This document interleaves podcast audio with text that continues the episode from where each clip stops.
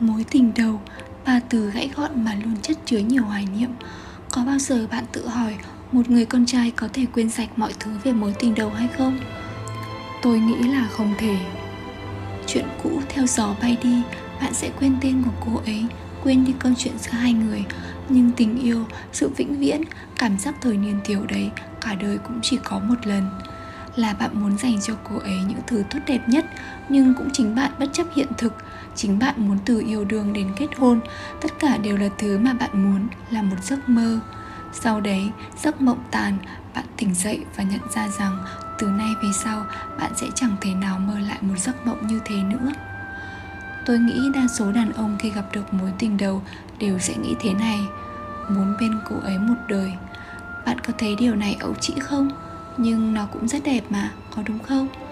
Thời niên tiểu ấy, bạn luôn nghĩ rằng cả đời chỉ yêu một người, nhưng hiện thực đã chứng minh tất cả đều sai rồi.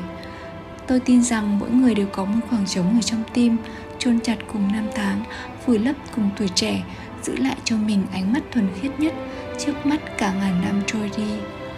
Có một thứ tình cảm sâu đậm khiến ta không thể nào có được lần thứ hai, cũng khiến ta nhớ mãi không quên. Trương Ái Linh từng nói, Có lẽ bất kỳ người đàn ông nào cũng từng có hai người phụ nữ như thế. Cưới một hoa hồng đỏ, Lâu dần, nàng trở thành vệt móng mũi ở trên tường. Còn hoa hồng trắng vẫn là ánh trăng sáng chiếu rọi nơi đầu giường.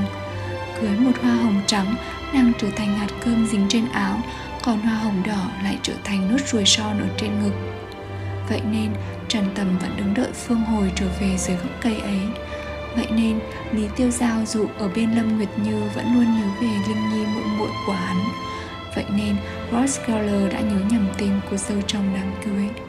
Vậy nên, tận cùng năm tháng sẽ có một người Người ấy là ánh trăng sáng rọi chiếu rước giường Người ấy cũng là nốt ruồi son ở trên ngực Người nói cô ấy là tình đầu Thi nhân gọi cô ấy